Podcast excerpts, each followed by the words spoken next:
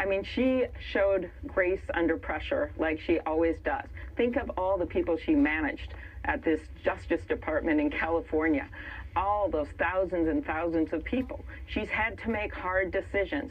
And for the president to go before the country like he just did and not just say, I congratulate her, we welcome her to the race, that's what leaders do.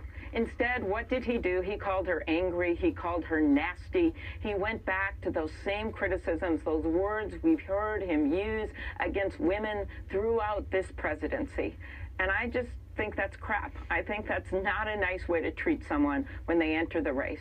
Um, and as someone who knows her, I would never use those adjectives to describe her. I'd use the word tough. I think that's good. I'd use the word as someone who has grit and strength. I think we want that in a vice president. I use the word experience since she served on the Intelligence Committee of the U.S. Senate and is ready to take on foreign policy like you'd like in a vice president.